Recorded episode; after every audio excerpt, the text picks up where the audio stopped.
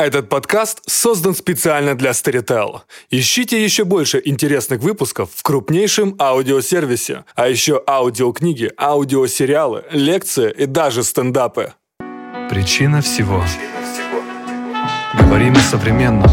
Понимаем себя. На Storytel. Здравствуйте, с вами подкаст «Причина всего» на Storytel. Я Владислав Тимкин, со мной в студии Артем Новиченков. И сегодня мы будем говорить на тему очень глупого вопроса, наверное, или не совсем. Зачем читать стихи?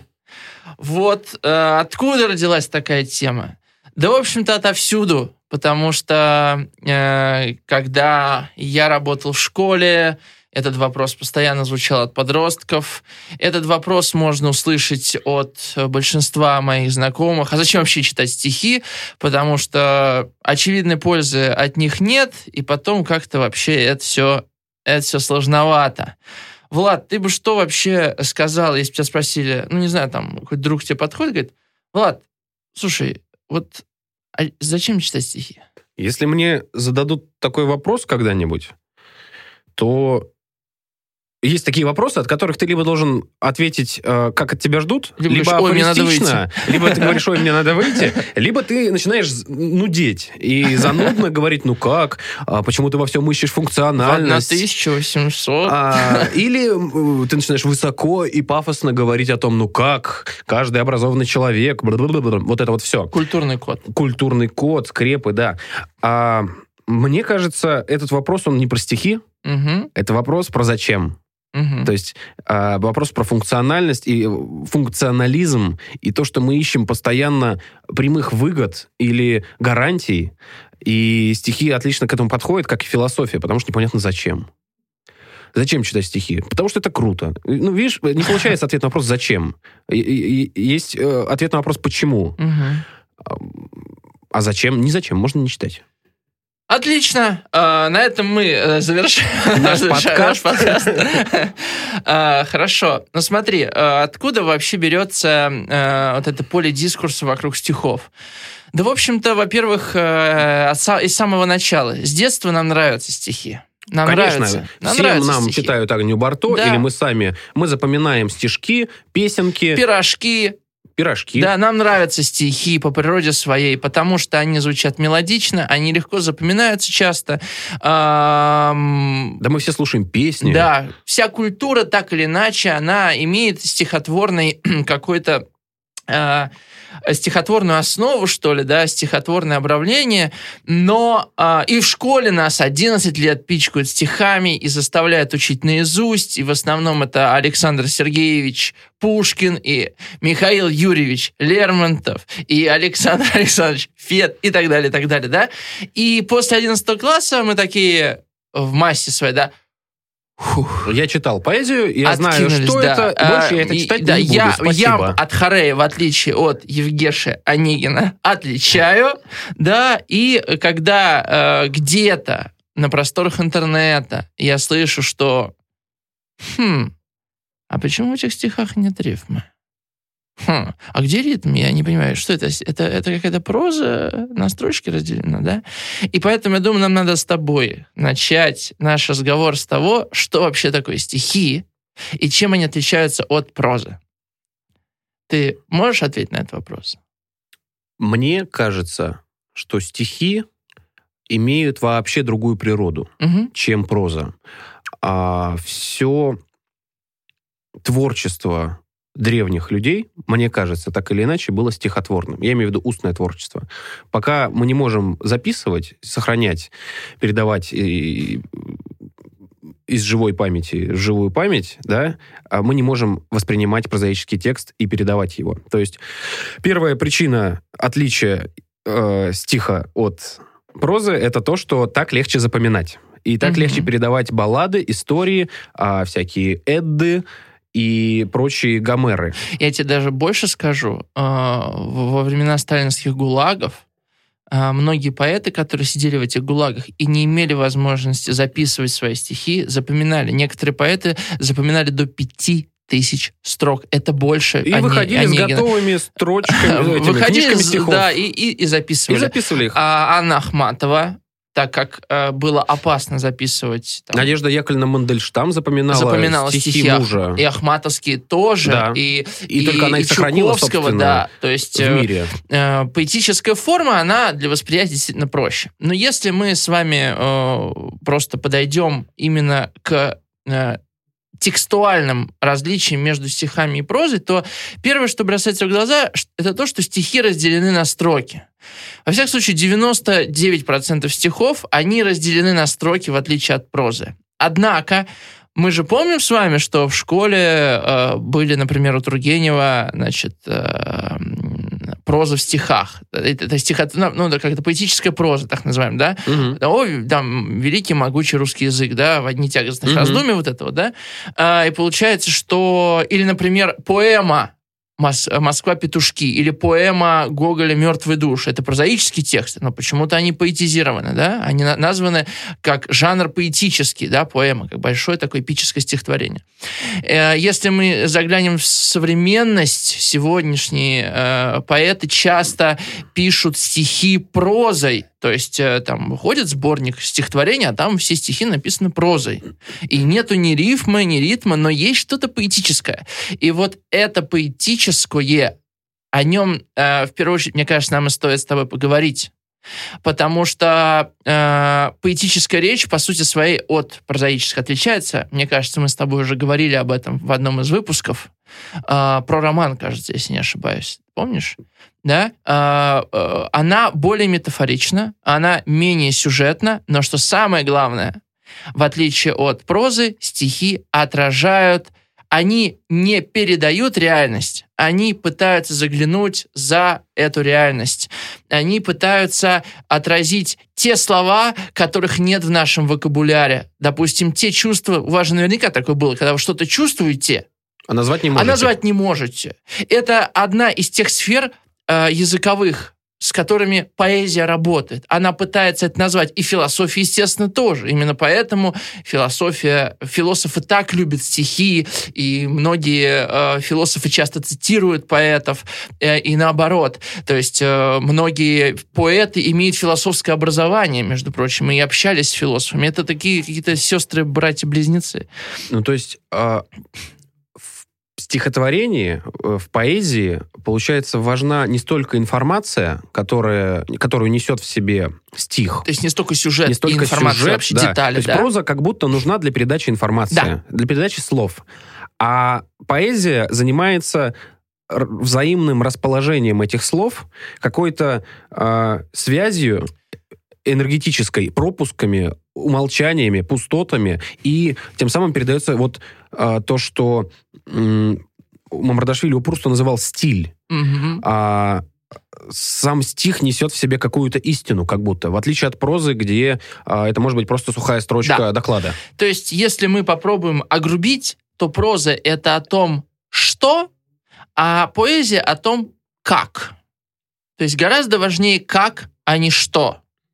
Э, Именно поэтому обычно все самые великие стихотворения не имеют в основе своей ничего нового по части сюжета. Там, да? «Я вас любил, любовь еще быть может», например. Да? Но поменяйте слова, и все распадется. Да. И главное, его пересказать нельзя. Потому что э, любой пересказ э, будет потерей. Будет прозой. Будет прозой, да. И будет менее э, напряжен и изящен.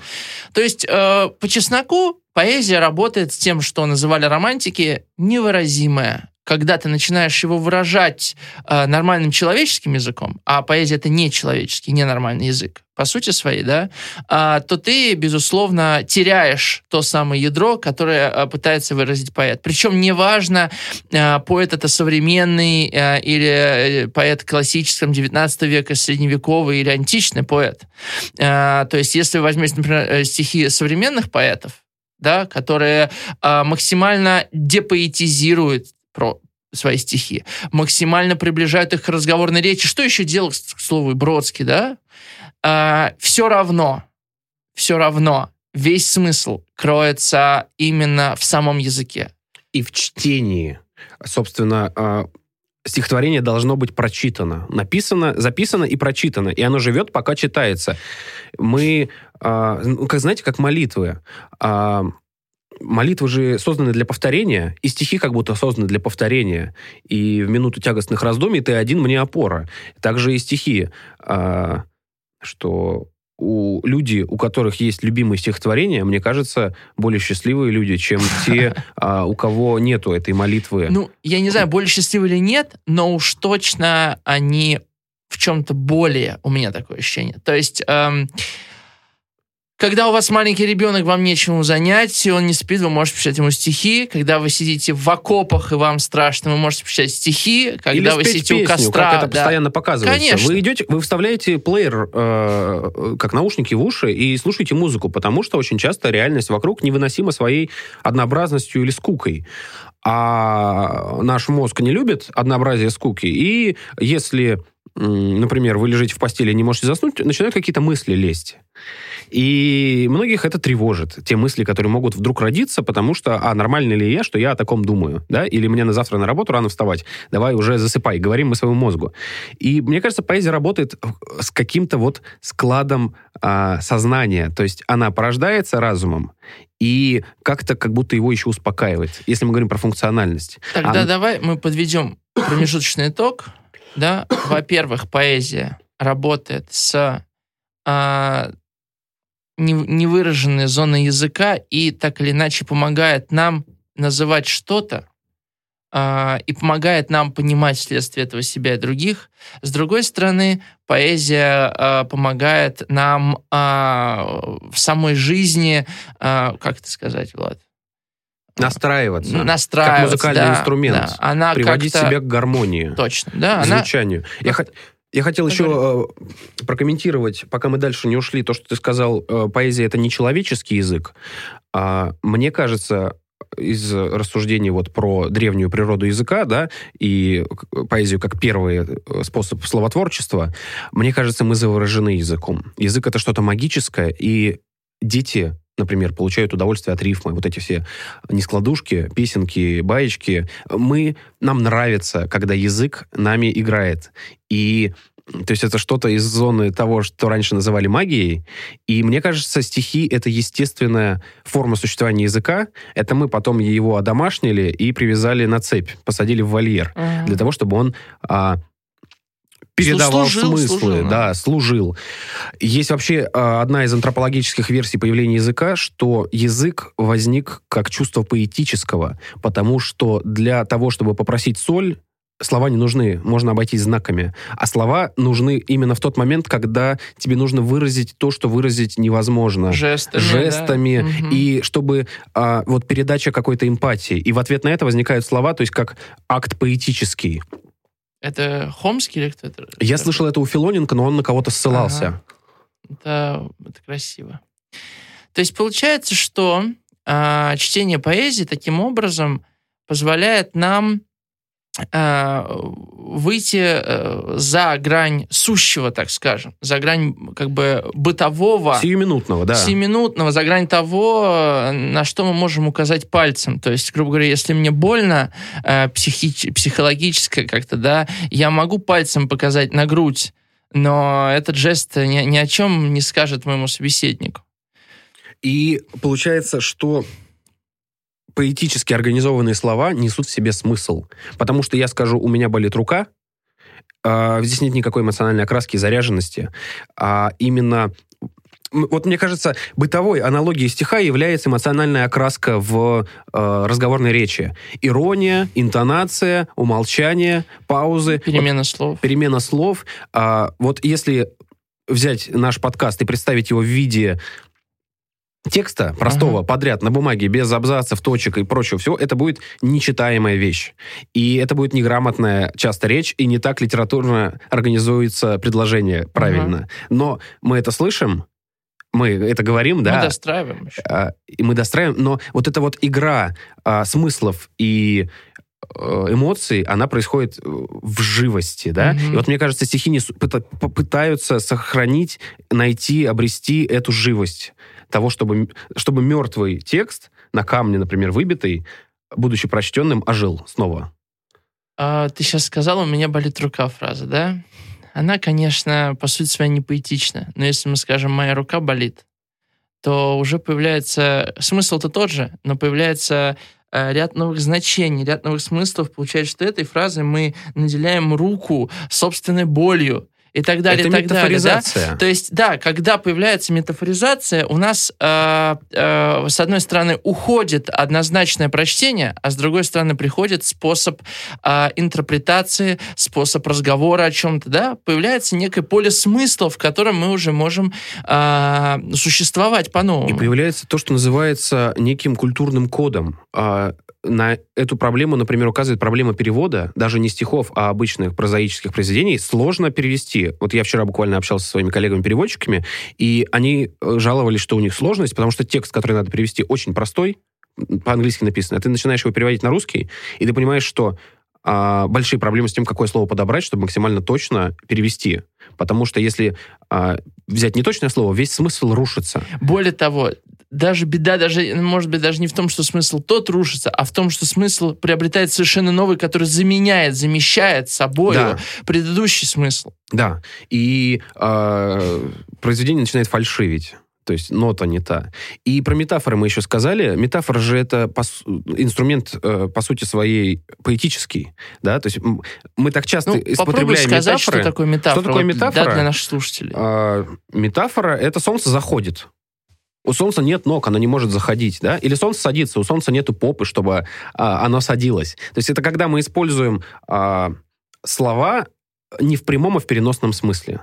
И, например, ребенку, который приходит в этот мир и как бы не знает вроде как э, языка, да, и слушает взрослых, он э, понимает эту магию языка, он ее схватывает и э, начинает делать всякие нескладушки. И вот Хармс, например, творил в похожем а, Не, стиле. вообще Абориуты и Абориуты, Заболоцкий. да. Они да. находят вот эти вот логические противоречия в языке, достают их. Даже более того, они находят, а, а, как сказать, они находят логику именно в языке, Да, и да, эту да. логику достают, а она алогична. Именно, именно так, да. Потому что мы язык препарировали, а по сути своей в языке это вот что, да? Это у Софьи Залманны Агранович, э, Ага. прекрасного антрополога, есть книжка «Человек двусмысленный», где как одной из, а, одним из оснований человеческой личности является двусмысленность. Ага. Того, что человека никогда нельзя свести к формуле, которая сойдется как уравнение.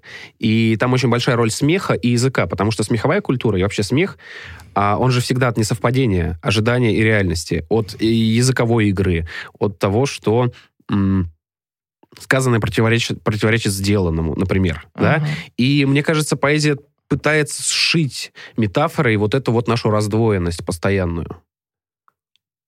Да. Я задумался, потому что я должен сказать, что для меня поэзия с, в общем-то, со школьного возраста э, была чем-то отдельным от того, что нам предлагали в школе вообще. Потому что в школе предлагают э, не прожить эту, этот поэтический язык, А разобрать а его. разобрать его. То есть то же самое, что сделала проза с языком, как ты говорил, также и пытаются, да, как бы разъять, расчленить, А зачем? Чтобы понять. чтобы понять. Но поэзия, и чем, и да, я должен сказать о своем э, замечании, а, подростки в школах разные учатся, и иногда подростки э, совершенно не понимают, что вы там обсуждаете, читая, э, скажем, какие-то сложные прозаические тексты. Но они могут прочесть поэтический текст, они могут не объяснить, в чем там смысл и так далее, но они могут его почувствовать. То есть поэтический текст, он подразумевает помимо прямого прочтения, да, слова смысл, он и подразумевает еще и прочтение а, смы, да, какой-то, э, значит, образ понимания, который невозможно выразить. Ты можешь на чувственном уровне его понять, и это удивительно. А в школе нас учат, что ты понял стихотворение, если ты его разъял. Но стихотворение можно понять, даже не зная слов. Да. даже не зная слов. Именно поэтому такие эксперименты в эпоху а, модерна, авангарда проводились, когда придумывались новые языки, да, которые ничего не значили, А но прочитав стих, да, но, но эмоция передается, да. Э, яркий пример, там, стихи э, Хлебникова, да, Бобы обе пели губы, пелись губы. Да, ну, Бобы оба, и все сразу представляют себе, какие губы, красные, пухлые, большие, да, э, то есть, а, а, но ведь не сказано, что губы были такие. То есть, э, футуристы, в первую очередь, очень точно это уловили, и Блок с этим работал, и, и Пушкин очень точно это чувствовал, и в этом смысле мы с тобой, Влад, выходим на разговор о том, что вообще такое поэтический язык, и почему их может быть так много, а, почему, да, почему, что отличает большого поэта от поэта талантливого, талантливого и среднего? Тем, что у большого поэта есть какой-то свой язык, свое, да, свой способ объяснения, понимания, выражения. Мне кажется, это реальности. вообще понятно, на бо- похоже на болезнь. А- Одержимость языком, которая есть у больших поэтов, да, это примерно то, о чем писал Пелевин в своей книжке о, Аполло э, Бэтмен Бэтмен Аполло. Да, и Ампир В, а, про то, что мы одержимы языком, и язык начинает нам диктовать то, как он хочет Опять функционировать. возвращаясь к цитате Бродского, поэт, Язык есть Бог. да, язык есть Бог, а поэт Э, Высшее Это- антропологическое... это инструмент это инструмент языка. языка. да, и это высшая антропологическая э, сущность. Ну, то есть поэт — это высший представитель человечества, говорит Бродский, потому что главный смысл — это язык, а поэт служит языку. А, ты сказал про подростков, и я вспомнил про рэп, а, который может быть не разобран на составляющие части, как Пушкин в школе, но он тоже передает все эти чувства, смыслы, и рэпа очень много. И я вот последнюю неделю заслушиваюсь просто если бы у меня была пластинка, я бы ее крутил Ну. по кругу. А последним альбомом Кенни Уэста, который называется Jesus is King. И это рэп-госпел альбом, где а, впрямую цитируется Писание, и так много энергии, мощи и расслабленности, которой никогда не было у Кенни Уэста. И это не анализ его музыкального творчества. Мгм. Это история про то, что поэзия жива, и мы ее потребляем постоянно. Тут еще видишь, какая штука, что Канье, э, он выдающийся э, музыкант. Потрясающе. Да, музыка а музыка, а музыка это еще как бы выше, чем поэзия, и не случайно именно музыка э, там и в средние века, и в античности ценилась чуть ли не выше всех Ну, мы остальных сейчас вообще дойдем до да? того, что все это математика, а в итоге музыка сфер и бог, да, как делилась Ну, в в общем, да, музыка это совершенно уже невербальный способ разговора. И в музыке, вообще в любой музыке, в любой хорошей музыке, там, где есть еще и хороший текст, сочетаются как бы две сильнейших, э, два сильнейших инструмента передачи, как бы сказать, давай так, человеческой информации какой-то, да, какой-то да, подноготный, какой-то какой-то сверхчувственный Э, И вот я в очередной раз после нашего с тобой того еще разговора про философию ощущаю, что мы начали с тобой говорить такими а, метафорическими, а, не, не объективными а, Абсолютно выражениями, да? необъективными. Э, так или иначе, да, то есть поэзия на самом деле, да, и даже чтение поэзии вынуждает, да, и разговор о поэзии вынуждает прибегать к тем же самым поэтическим инструментам, чтобы говорить о ней. Это действительно так. Если даже вы откроете критика Белинского, да, критик Белинский, которого, в общем-то, по нынешним меркам сложно назвать э, вот э, критиком в современном понимании, а как он говорил о стихах Пушкина? Он говорит, легкие, воздушные, а, значит, летящие. То есть э, он не может объяснить, да, да, он не может объяснить э, эффект пушкинской, э, пушкинского Онегина какими-то инструментами. И он вынужден тоже пользоваться метафором. Вот, в том-то и дело, да. То есть метафора это какая-то получается такая вот точка соприкосновения. И дело в том, что а, взрослый человек, прошедший советскую или российскую школу, да, которая убивает суть метафоры тем, что она становится разъята. Она говорит, все можно посчитать, и все должно быть эффективно. Да. И получается у нас что? Что мы часто не умеем считывать метафоры, и поэзия становится для нас как бы закрытая. И потом нам нужны железобетонные вещи, просто чтобы пробить какой-то наш слой а, защитной психики, типа фильма Быкова «Дурак», чтобы... а, Я не говорю, что это плохой фильм, я Мгм. говорю, что это очень а, прямое а, Высказывание. высказывание, да, где показаны проблемы российского ЖКХ. Да, то есть на самом деле мы вот этим разговором вышли на более глобальные, как я, окей, назову это все-таки проблемами, да. То есть э, понять другого, опять-таки, очень сложно, если ты не можешь метафорически встать на его место. Потому что он другой. Потому что он другой. А чтобы, да, чтобы стать им, надо перестать быть собой. А метафора — это как раз-таки тот инструмент, чтобы выходить за грани означенного, да, выходить за грани конкретных знаков, э, выходить за грани с- с- смыслов. За грань понимаемого тобой. Да, да. И, в этом смысле, да, поэзия с самого детства и, и на протяжении всей жизни помогает, помогает, э, э, в общем-то, и- и я, я, я еще один скажу, еще одну скажу вещь. То есть, на самом деле, каждый человек говорит на своем языке. Это так. Да, Да? каждый вкладывает свой смысл Конечно, в слова, которые он слова употребляет. от, от отдельных слов до того, как мы читаем большие тексты. Мгм. И э, если мы представим, что каждый поэт и даже каждый большой писатель говорит на своем языке, и когда вы читаете эти стихи, вы каждый раз встречаетесь с чужим языком. И когда вы его понимаете, ваш инструментарий понимания другого так или иначе увеличивается. No man is an island, говорил Джон Дон, Да. да. что каждый из нас связан с другими. Каждый человек не остров. Да, Да. ни один человек не Ни один остров. человек не остров. И получается, соприкосновение с чужим языком это в какой-то мере соприкосновение с другим миром. И это неизбежно, по всему прочему. Да. И либо мы э, такие шарики железные от пинбола, которые катаются, сталкиваются в холодном безвоздушном пространстве города, да, а, чтобы встретиться, нужно разъять объятия. Вот так Мгм. вот, да? Мгм. А, нужно, как говорил Гегель, разорвать сознание, а, которое, в отличие от носка, не должно быть зашито. Так, либо мы шарики, Либо мы шарики, а, либо нам придется раскрываться, что неизбежно влечет за собой риски, об этом мы поговорим в другой раз. Но, похоже, это единственный а, способ сосуществовать и чувствовать. Супер. А, с вами был подкаст «Причина всего». Артем Новиченков. Владислав Тимкин, Слушайте нас на Storytel и дальше. до свидания. Вы дослушали до конца и хотели бы послушать еще?